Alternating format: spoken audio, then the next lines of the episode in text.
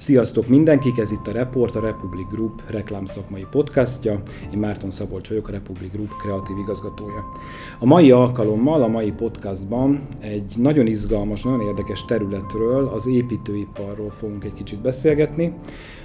Megnézzük a, a kilátásokat, megnézzük azt, hogy a mostani gazdasági helyzetben ez a szektor hogyan fog muzsikálni, mennyire látunk előre, megnézzük a trendeket, hol tart most az építőipar, beszélünk kicsit technológiai fejlesztésekről, zöld törekvésekről, de nagyon sok mindent érinteni fogunk, és aki nekem ebben segítségemre lesz, az egy nagyon régóta ebben a szektorban dolgozó szakember. Ő Potos János, a Wienerberger ZRT kereskedelemért és marketingért felelős igazgatósági tagja. Nagyon örülök, hogy eljöttél, nagyon szépen köszönöm, hogy eljöttél, és mindig azzal kezdjük a podcastot, most is ezzel fogjuk kezdeni, hogy mi van veled, hogy vagy, mivel foglalkozol éppen. Hát én is üdvözlök mindenkit, örülök, hogy itt lehetek és beszélgethetünk erről az izgalmas témáról. Hát jelen pillanatban eh, sok minden foglalkoztat bennünket, mind cégesen, mind privátban. Eh, privátban éppen házat építek, úgyhogy eh, ennek minden savát, borsát, jó és rossz oldalát átélem. Céges oldalról pedig ugye ezt a érdekes helyzetet, ezt a energiaszituációt, ami most Európában is nálunk is van, ezt próbáljuk elemezni és a legjobb megoldást megtalálni, úgyhogy most rengeteg feladatunk van mind privát, mind céges oldalról. Most a privátra fogok rákapcsolódni. Igaz-e, hogy az elsőt az ellenségünknek építjük, a másodikat a barátnak, a harmadikat nekünk hanyadik ház, amit magadnak építesz, és hogy álltok, és milyen lesz? Ez a, ez a második ház, amit én e, építek, és abszolút igaz, teljesen, teljesen igaz a közmondás, minden közmondásnak van komoly igazság alapja. Ez a ház lényegesen jobb lesz, mint az első, amit építettem, de még mindig rengeteg olyan dolog van, amit másképp csinálnék, úgyhogy a harmadik azt gondolom, hogy az lesz a tökéletes, amit talán egy tíz év múlva elkezdek építeni. És uh, nyilván csak és kizárólag Wienerberger alapanyagokból dolgozol, már amire van megoldásotok. Hát természetesen amire van megoldásunk, ugye a fal, a tetőrendszer, illetve a térkő, a külburkolat, az, az természetesen a Wienerberger csoporttól lesz. No, akkor ezzel nagyon jól át is tudunk a Wienerberger csoportra, csoportra térni.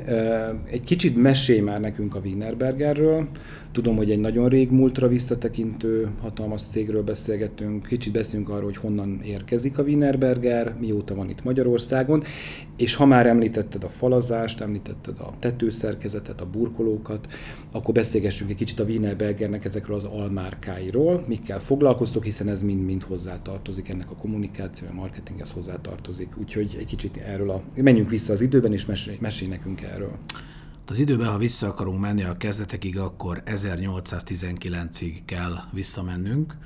Ekkor alapították a, gyakorlatilag a Wienerbergert, ami egy, egy téglagyár volt Ausztriában.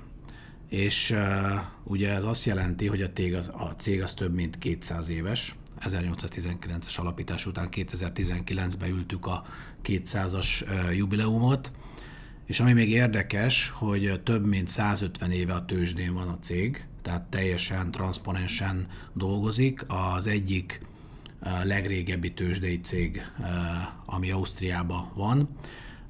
Egy ausztriai bécsi székhelyű cégről beszélünk, de önmagában ez egy óriási világbirodalom ma már, és különféle márkák jöttek az idő során a cég birodalomba. Eh, az egyik legerősebb és legnagyobb részt képviselő márka a Poroterm, ami a, a falazó elemekben abszolút piacvezető. A kültéri burkolatoknál, a szerelt homlokzatoknál a Terka, ezek a burkolótéglák piaca, ez leginkább Nyugat-Európában, Angliában jelentős.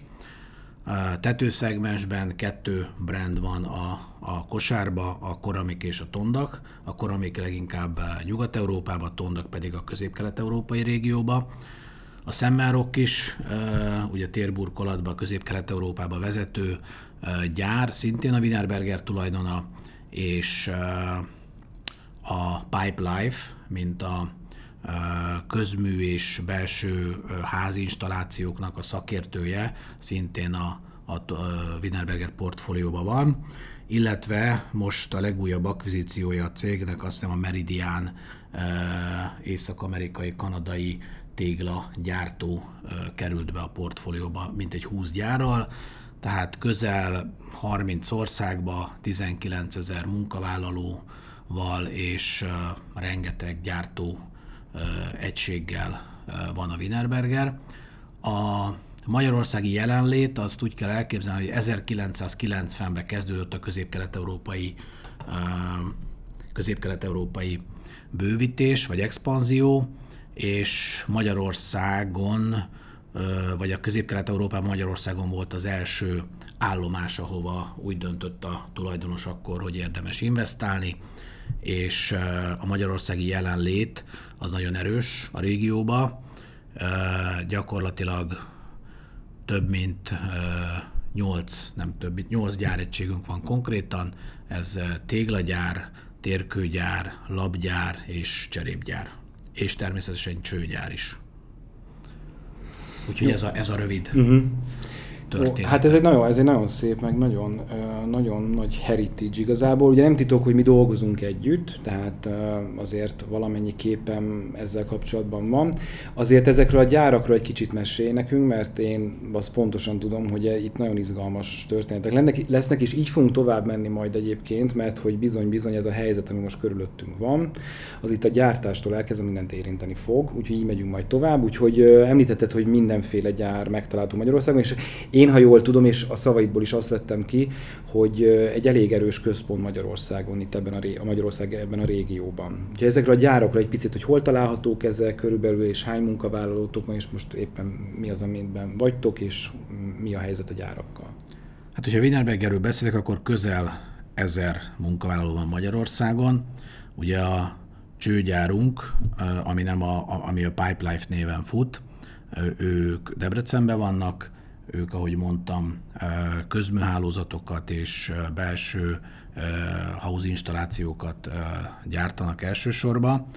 A Wienerbergernél a téglagyárak elhelyezkedése az egész országot lefedi, gyakorlatilag Balatonszentgyörgy, Solymár, Tiszavasvári, Békés Csaba helyeken gyártunk téglákat, Cserépgyárunk van Csornán és Békés Csabán, a Szemmárok térburkolat az pedig Felső Zsolcán és Ócsán van. Ezeken a gyártóhelyeken több sor van, ahol, ahol csinálunk termékeket, és ugye az energia és a gyárak működése azért érdekes, mert jellemzően a kerámia a fő profilunk, ha bár mondjuk a szemmárok esetében ezek többnyire betonból készült magas szilárdságú térkövek, viszont a, magát a cserepet és a téglát az kerámiából csináljuk, agyagból, kerámiából, és eznek nagyon nagy a, a gázigénye, amikor kiégetik. Hál' Istennek Magyarország ilyen szempontból nagyon jó helyen van, mert nagyon jó az ásványi anyag, minősége is és a mennyisége is, tehát hosszú-hosszú évtizedekig vagy évszázadokig itt lehet majd gyártani ezeket a kerámia építőanyagi termékeket, mert van alapanyag. A gázkitettségünk az elég nagy. Ebből kifolyólag ugye most ezt a helyzetet nekünk kezelni kell, ezért említettem az elején, hogy analizáljuk a szituációt, hogy hogyan tudjuk a lehető legmegfelelőbben ezt, ezt úgy menedzselni, hogy, hogy rendben legyen a dolog. Jó, akkor ezen megyünk tovább, és, és itt egy kicsit az építőiparról, meg erről az egész helyzetről, ezt azért szálazzuk szét, tehát azért nagyon sok felől meg lehet ezt közelíteni. Az egyik az energia. Nyilván ezzel nagyjából képben vagyunk. Ti ugye gondolom óriási felhasználónak számítotok gázügyileg, és akkor ez most úgy néz ki, hogy a ti, rezsitek az egekbe, ugye, tehát iszonyatosan meg emelkedik, de nyilván ez nem csak rátok lesz igaz, ez nagyon sok mindenki más is igaz lesz. Egyfelől.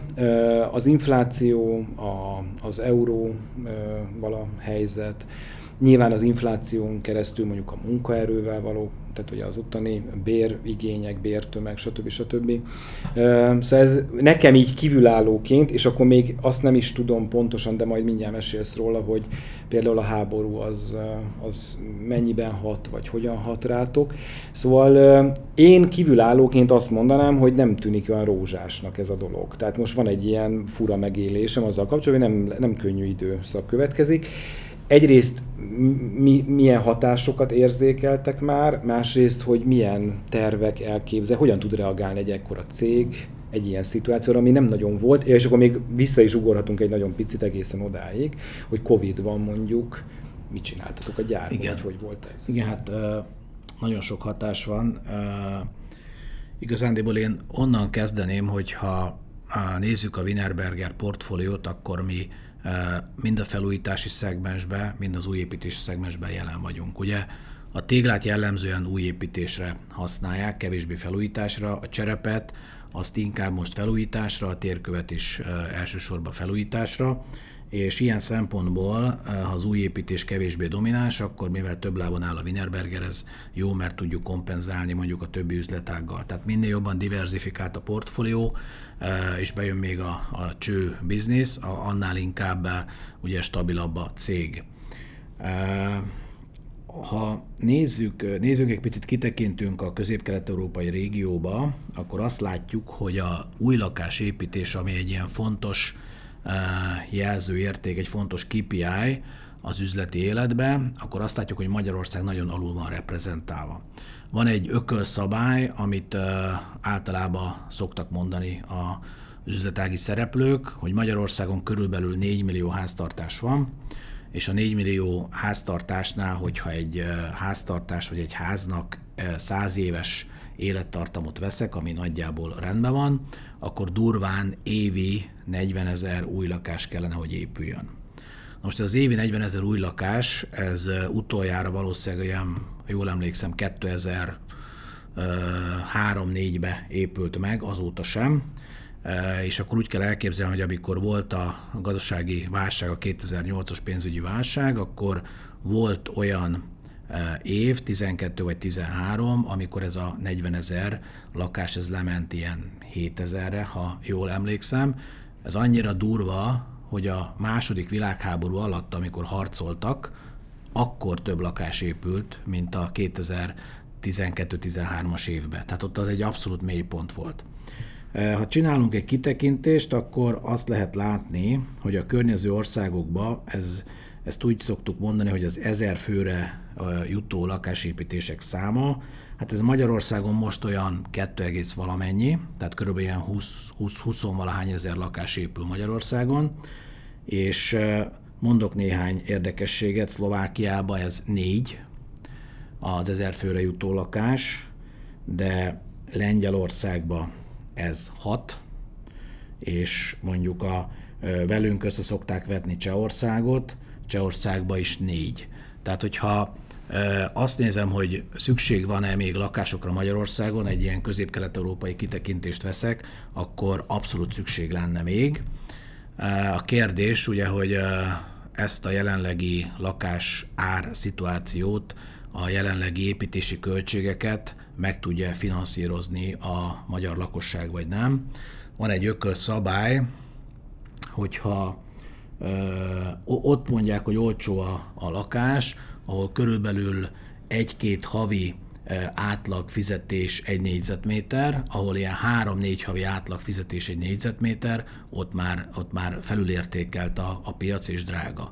Na most, ha körbenézünk Budapesten, akkor tulajdonképpen én azt gondolom, ilyen másfél millió forint alatt most már nem nagyon találunk új lakást.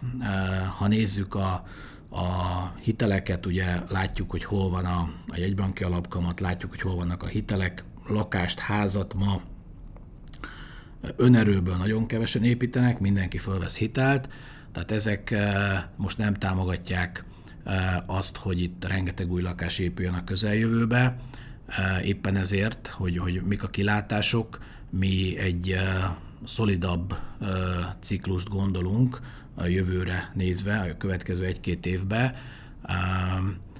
annak ellenére, hogy a kormányzat elég komolyan támogatta az új lakásépítést, rengeteg incentívvel, ugye ismerjük a csokot, a falusi csokot, a babaváró hitelt, nagyon jó volt az elmúlt időszakban a zöld hitel, személyesen én is vettem fel zöld hitelt, nagyon jó konstrukciónak tartom, és ugye ezek most részben meg vannak hosszabbítva, részben kifutottak, ez volt a motorja alapvetően a lakásépítésnek.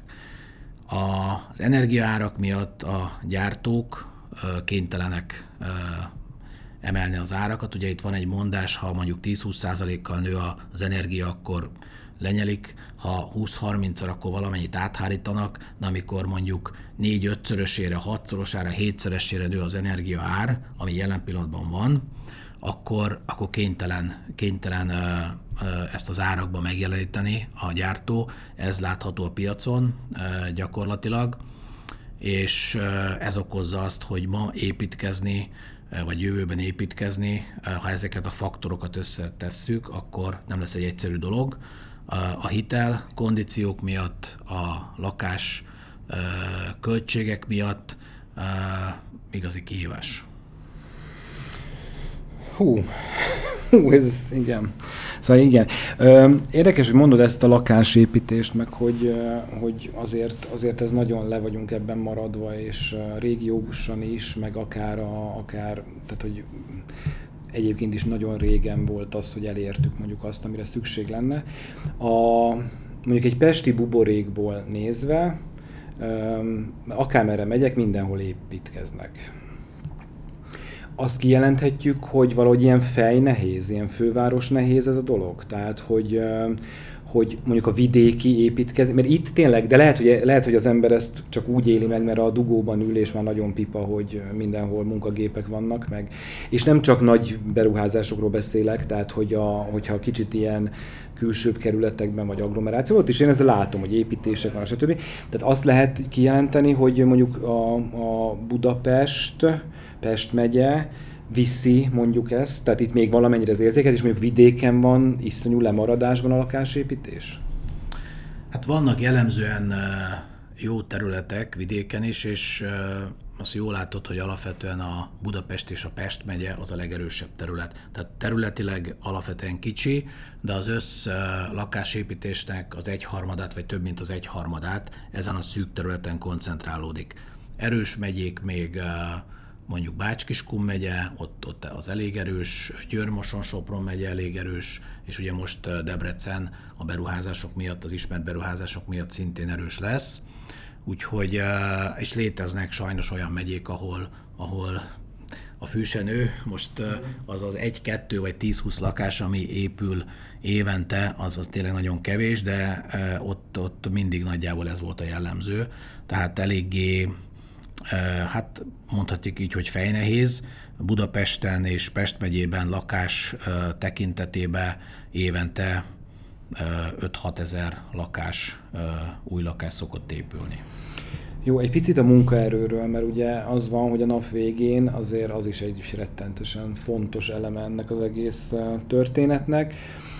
Én a saját szakmámon belül megélem azt, hogy nagyon nehéz igazán jó szakember találni. Megélem azt, hogy, a, hogy óriási generációs különbségek vannak az új munkavállalók és a régebbi munkavállalók között.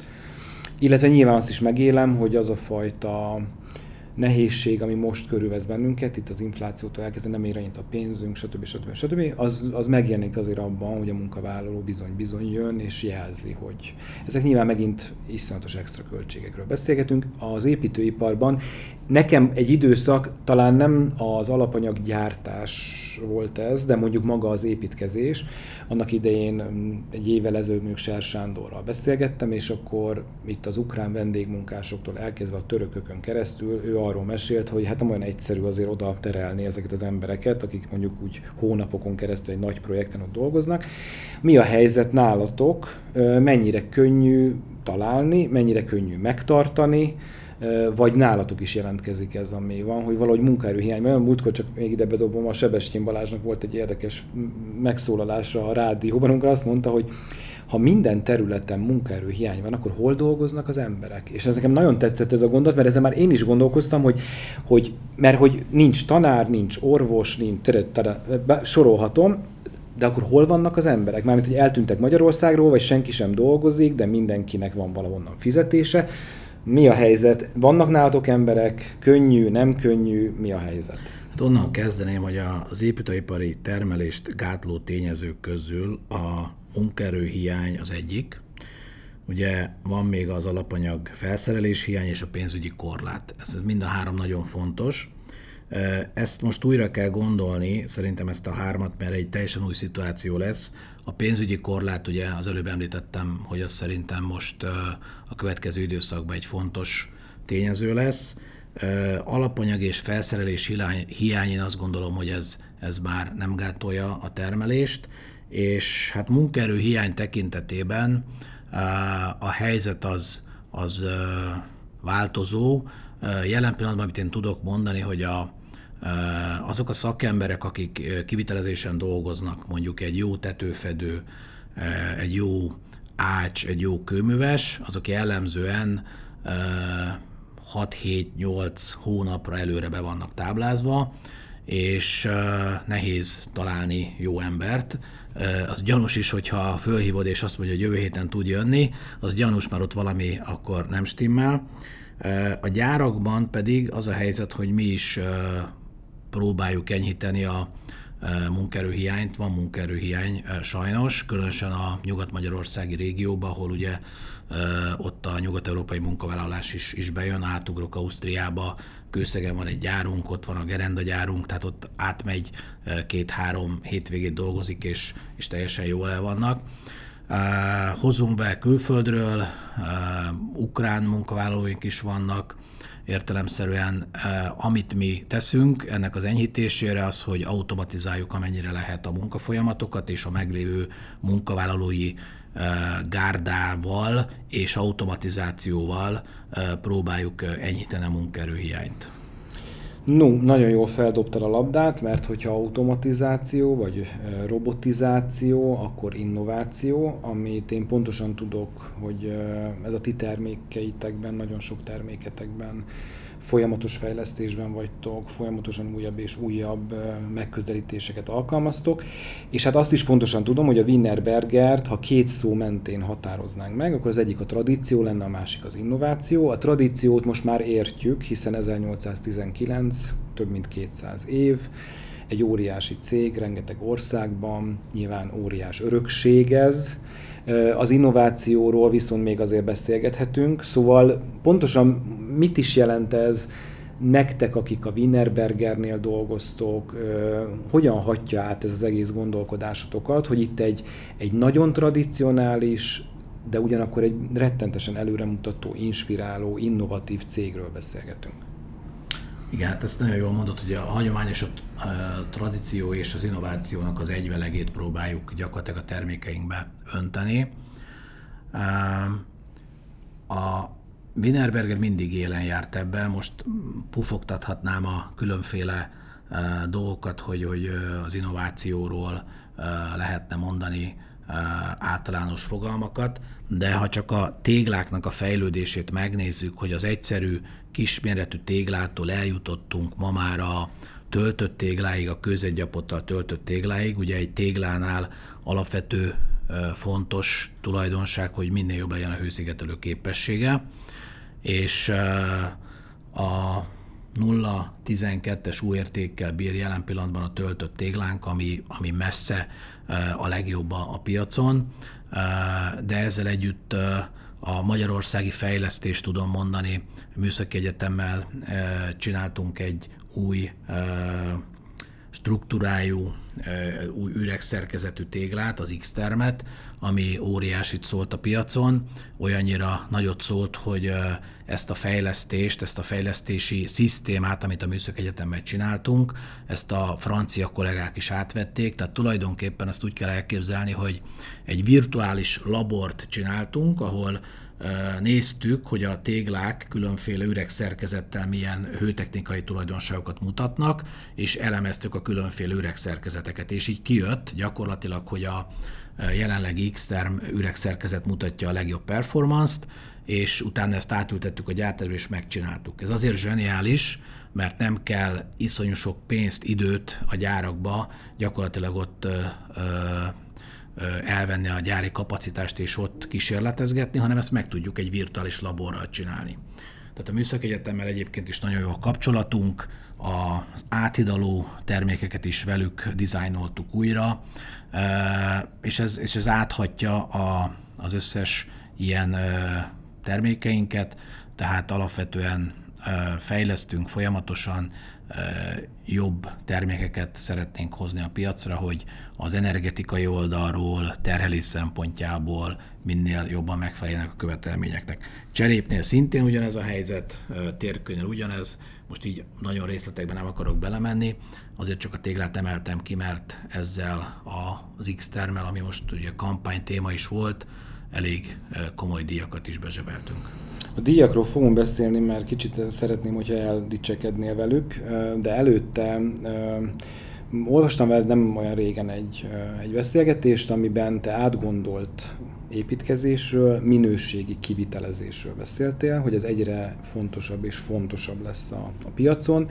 Én tudom azt, hogy nektek van egy mesterház programotok, és tudom azt, hogy, a, hogy ebben az interjúban egyébként a, a, olyan szabályozásokról is meséltél, amik e, így a zéró energiaigényű házak felé fognak bennünket vezetni. Picit erről a Mesterház programról, illetve hogy a Wienerberger hogyan e, e, is áll ebben a, ebben a témában. Ez annyira, most ugye ez abszolút update lesz az információ, ez szerintem a napokban jelent meg, hogy a közel zéro energetikai igényű házak követelményei új lakásoknál, új házaknál 2022. június vagy július lett volna a deadline. Na most ezt újra eltolták, ez a legújabb, úgyhogy most ezt kitolták azt hiszem két évvel, 2024-re. Ennek azért annyira nem örülök, mert gyakorlatilag akkor újfent olyan házak épülhetnek, ami energetikai oldalról nincs rendben, vagy nem olyan jó, Ugye azért azt lehet tudni, hogy leginkább ezek a régi kádárkockák, ezek a régi rossz minőségű lakások, házak, a legnagyobb energiavámpirok, és az energiafelhasználásunkat úgy is lehetne csökkenteni, hogy mondjuk minél több mesterházat építünk, és a mesterház programunk az, az viszonylag nagyon egyszerű. Nekünk van egy átgondolt uh, rendszerünk, ahol ezeket a rendszereket, hogyha összeépítik, akkor egy kiváló energetikai és egy nagyon jó lakóérzetű házat tudunk biztosítani. Ugye ma már nem mindegy, hogy a, a rezsiszámlád az éppen a fizetésednek az 5 vagy az 50 százaléka, és különösen most, hogy ennyire fölmentek a, az energiaköltségek, ezért azt gondolom, hogy ez, ez lassan KO kritérium lesz, hogy olyan házat építsünk, ami energetikailag nem ö, eszi az energiát, sőt, meg, meg, megkockáztatom, hogy termeli az energiát, ugye erre is van megoldásunk, minimális energia felhasználással és a tetőről például kiválóan lehet fotovoltaikkal elektromos energiát termelni.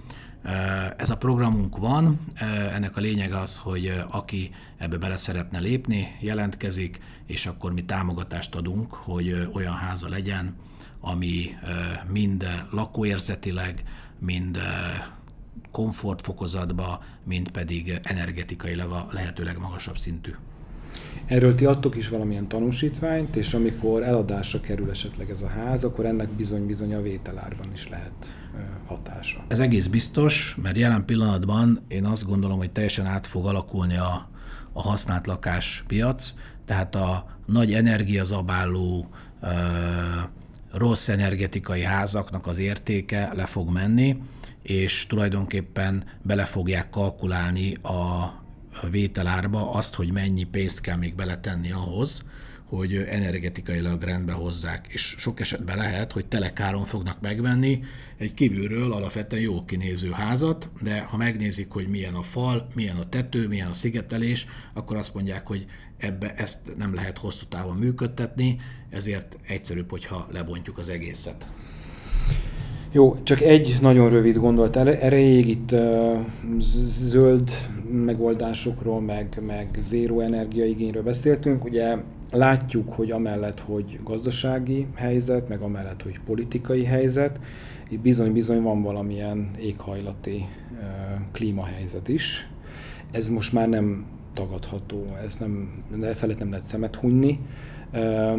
A mostani házak, ha most egy épül egy Wienerberger mesterház, és mondjuk minden új technológiát beépítettek, nem tudom, akkor ezzel tulajdonképpen igába tudjátok kicsit hajtani a, a, a napsugárzást, tehát van arra lehetőség, hogy, hogy végül is pozit, negatívum is lehet az, hogy rettentesen meleg van, és állandóan süt a nap, és nem tudom.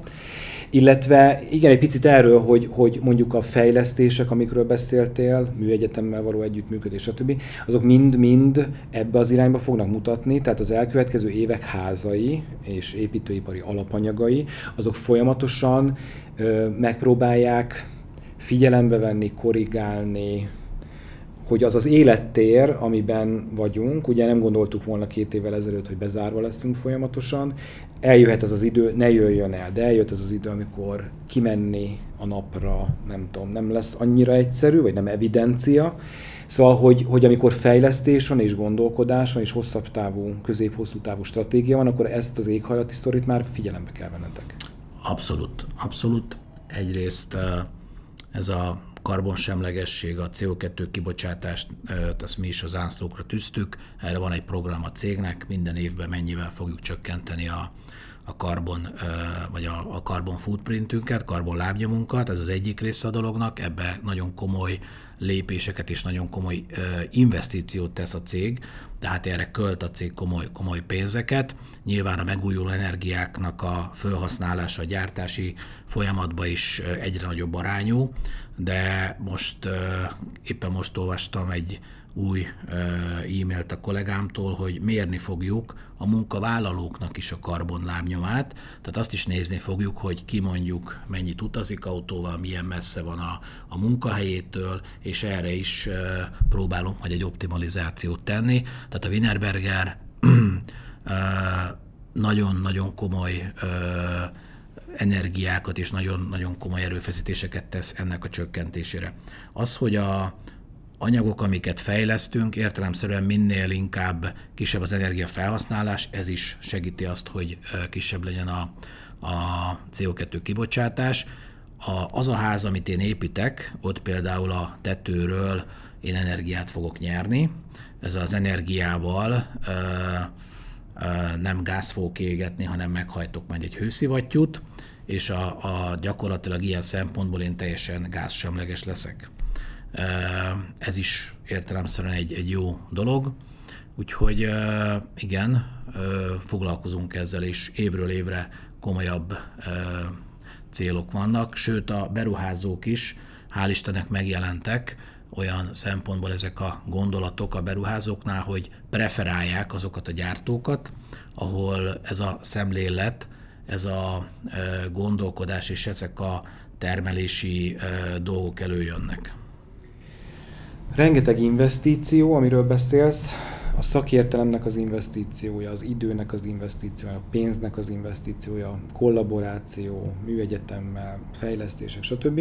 Ennek azért én, ha jól tudom, meg lett az eredménye, vagy folyamatosan megvan az eredménye. Én úgy tudom, hogy nagyon komoly díjakat zsebeltetek be, nem, nem is olyan régen. Én Konstruma díjról olvastam, Business Super Brands minősítésről olvastam. Mennyire fontosak a díjak, ezek mennyire a polcon egy szép elem, nekünk is van egy pár egyébként, vagy ennek a szakmai része az érdekes, tehát hogy a szakma látja, értékeli, elismeri, a fogyasztókból mennyi, fogyasztóknak számít-e szerinted ez, értik-e, kommunikáltok-e erről, kicsit beszéljünk arról, hogy amikor, amikor egyszer csak megálltok, és azt mondja nektek a szakma, hogy hú, ezt jól csináltátok. Milyen érzés ez, és hogy hogy álltok ez az egészhez?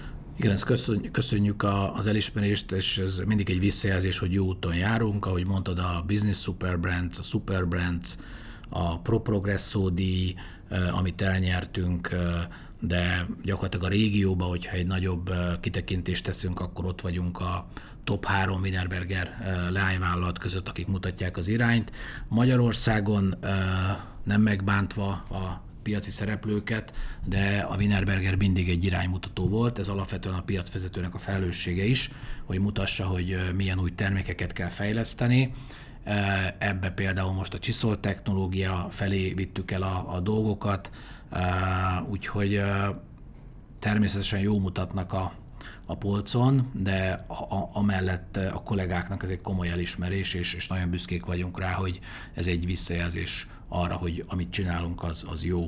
Tehát employer branding szempontból is ez egy jelentős dolog, hiszen aki ott dolgozik, azt mondja, hogy én egy olyan cégnél dolgozom, hogy folyamatosan Így van, így van.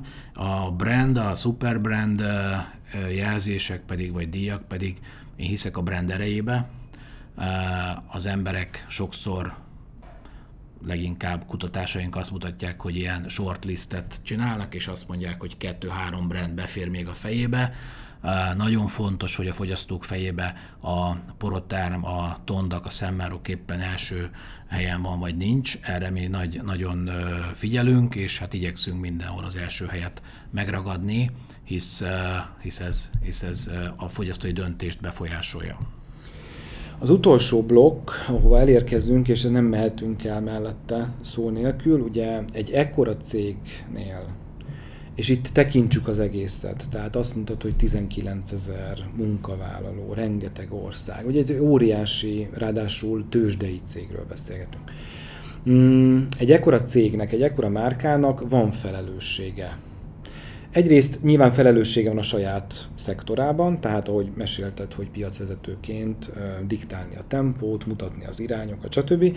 De azt gondolom, hogy ma egyre gyakrabban halljuk a purpose kifejezést márka oldalról, egyre többször futunk bele olyan kezdeményezésekbe márka oldalról, amelyek valahogy az emberek életét igyekeznek jobbá tenni. Kicsit többet akarnak annál, mint hogy, hogy alapvetően azokat a termékeket vagy szolgáltatásokat árulják az embereknek, amivel foglalkoznak. Ha én jól tudom, nektek elég sok ilyen típusú kezdeményezésetek van.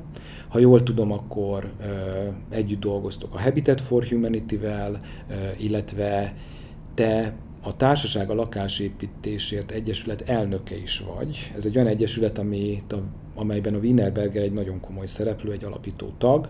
Tehát én úgy érzékelem, hogy ennek a cégnek, és személyesen neked is, van egyfajta gondolkodásod azzal kapcsolatban, hogy túl, túl azon, hogy eladunk, és túl azon, hogy fejlesztünk, máshogy is hatással legyünk az emberek életére. Mennyire fontos ez, hogy foglalkoztok vele, milyen, milyen megoldásaitok vannak erre? Igen, hát a Habitat for Humanity az a egyik legrégebbi ilyen kapcsolatunk, ahol együtt dolgozunk, és segítjük őket építőanyaggal, hogy, hogy azoknak jusson fedél, jó fedél, jó, jó ház, akik nem, nem engedhetik meg a rászorultaknak.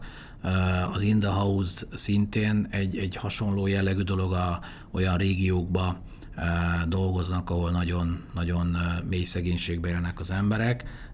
Abszolút teljes respekt azoknak, akik ebbe, ebbe az iparágba dolgoznak, és, és tényleg ilyen munkát vállalnak. Amit mi megtehetünk, hogy szaktudással, önkéntes munkával, kimegy a menedzsment, és akkor falazzunk, ha kell, betont keverünk, és, és tetőt fedünk ahhoz, hogy ez, ez működjön, és utána látjuk, hogy csillogó szemű gyerekek, csillogó szemű anyukák, apukák használják azt, amit mi építettünk, ez nagyon fontos. Egyrészt jó érzés az embernek, hogy segíthet, tud segíteni, a brand erejének se rossz, valljuk be őszintén, és önmagába, önmagába keresünk ezeket a kezdeményezéseket plusz nagyon sok helyen vagyunk mecénások, például azt hiszem a műcsarnokban volt most egy kiállítás, ahol Wienerberger tégla posztponensekre lettek kirakva különféle műtárgyak. Ez egy, ez egy érdekes megközelítése volt a, az ipari művészet és a művészet összefonódásának. Tehát keressük azokat a kapcsolódásokat mind a B2C, mind a B2B vonallal, ahol tudunk segíteni. Egy kis személyest hagy említsek, megjelent az egyik kereskedelmi tévébe, hogy egy nagyon rossz sorsú, szegény sorsú család, hogy az ő vágya az, hogy legyen egyszer egy tűzfala, és szegénynek mutatták a házát, és majdnem összedőlt már a ház, és akkor ezt megláttuk, fölvettük a kapcsolatot, és utána nem csak egy tűzfala lett, hanem lett egy komplett új háza, kicserélték az ablakot, kicserélték a tetőt, és, és utána olyan boldogsággal mesélt erről e, ez az ember, vagy ez a család, hogy hihetetlen. Tehát ez, ezek inspirálják az embert, hogy, hogy minél inkább e, tegyen jót. Jó, és ez a társaság a lakásépítésért, ugye itt beszéltünk arról, hogy, hogy, e, hogy sajnos nem épül annyi lakás, ez, ha jól tudom, valamiféle lobby tevékenységet végeztek itt, hogy pontosan mit is csinálnak. Igen, ezt jól tudod, ez egy, egy lobby szervezet, gyakorlatilag uh, uh, szeretnénk elérni a 40 ezer uh, új lakást uh, éves szinten. Lobbiztunk azért, hogy legyen önálló minisztérium, ez most úgy néz ki, hogy megvan lobbizunk azért, hogy minél jobb energetikai előírások legyenek, minél szigorúbbak legyenek, hogy minél jobbak legyenek a házak. Ez nem Wienerberger story, ahogy említetted, hanem itt több cég képviselve van, 20-30 cég a tagja, én vagyok az elnöke, és gyakorlatilag a döntéshozókhoz elmegyünk, tanulmányokat készítünk, szociális bérlakás programot állítottunk össze, és ezeket próbáljuk üzleti köntösbe helyezni, és próbáljuk a döntéshozókat valamilyen szinten befolyásolni, hogy, hogy az üzletág, vagy az ipar, a lakásépítés megújuljon és, és jó legyen. És ahogy ugye mondtam, messze vagyunk még a, a közép-kelet-európai átlagtól, mert a kettő a négyhez képest az, az nem túl jó neked ez az építés, ez a szíved. Én, én nekem az, én azt látom. Tehát, hogy több ez, mint szakma, vagy, vagy nem tudom. Ez neked régről? Tehát, hogy, a, hogy, hogy már, már ifjúkorban, vagy amikor a pályaválasztáson gondolkoztál, akkor mindig az építészet, mindig ez a, ez a terület volt? Az, az építés, az, az jól érzett, hogy a szívem. Én azért is kezdtem el a második házal, meg fogok a harmadikba, mert nagyon szeretek építeni, tehát létrehozni én nagyon szeretek. Legszívesebben, ha nem meetingeken ülnék meg, prezentációkat gyártanék, akkor kint lennék a munkásokkal, és együtt húznám a falat. Én ezt rohadtul élvezem, nagyon élvezem. Úgyhogy ez valóban így van. Hát gyerekkoromban én abban az időszakban még nem volt Lego, nem volt Lego, meg inkább akkor még, még a, a, amikor megkérdezték, hogy tűzoltó leszek, vagy katona, nagyjából ezek voltak az inspirációk, de ez úgy valahogy kialakult, és, és valóban fölépíteni egy házat, gyönyörködni benne, kialakítani a tereket, és, és látni, hogy rendben van és jó, az, az, az, az több, mint, több, mint egy kreatív folyamat, az egy, egy alkotás. Egyetlen egy kérdésem van. Mm, ha három év múlva itt ülünk, beszélgetünk, akkor mi van a Wienerbergerrel? Mi a vízió? Mi az, ami, mi az, amire büszke lennél? Mi az, ami, mi az aminek örülnél? Milyen, milyen lesz három év múlva Wienerberger? Nagyon bízok benne, hogy ez a energiaválság addig meg fog oldódni. Egyrészt eh, mind nemzetközileg, mi pedig olyan választ fogunk erre adni, ami most dolgozunk, és remélhetőleg hamar meg is lesz, hogy eh, három év múlva már újra kisüt a nap, eh, a Európa egén, újra visszamennek a, azok a pénzügyi mutatók a normális mederbe, amik vannak. Wienerberger oldalról pedig amit kívánhatok, és talán az építőiparnak is ezt kívánnám, hogy egy kiszámítható, biztos környezet, ne legyen túlhevítve a szektor, ne legyen, ne menjünk mélyrepülésbe, egy kiszámítható, biztos építkezés, amit, amit lehet látni, és hát a 40 ezer lakás környéki új lakás számmal abszolút azt gondolom, hogy minden uh, iparági szereplő elégedett lenne. Nagyon szép, hogy nem mondtad, hogy piacvezetők lesztek, de Hát én termé- azt, kíván, azt, azt természetesnek vettem, az igen. természetes. Nagyon szépen köszönöm a beszélgetést. Neked nagyon örülök, hogy eljöttél, és, és, és kicsit közelebb vittél bennünket ahhoz, hogy miben van ma egy építőiparban tevékenykedő cég. Üm, úgyhogy üm, ez volt már a report. A mai vendégem Potos János volt, a Wienerberger ZRT kereskedelemért és marketingért felelős igazgatósági tagja. Még egyszer nagyon szépen köszönöm, hogy elfogadtad a meghívást. Köszönöm én is. Ez volt a Report, a Republik reklám szakmai podcastja. Legközelebb két hét múlva találkozunk, majd addig is sziasztok!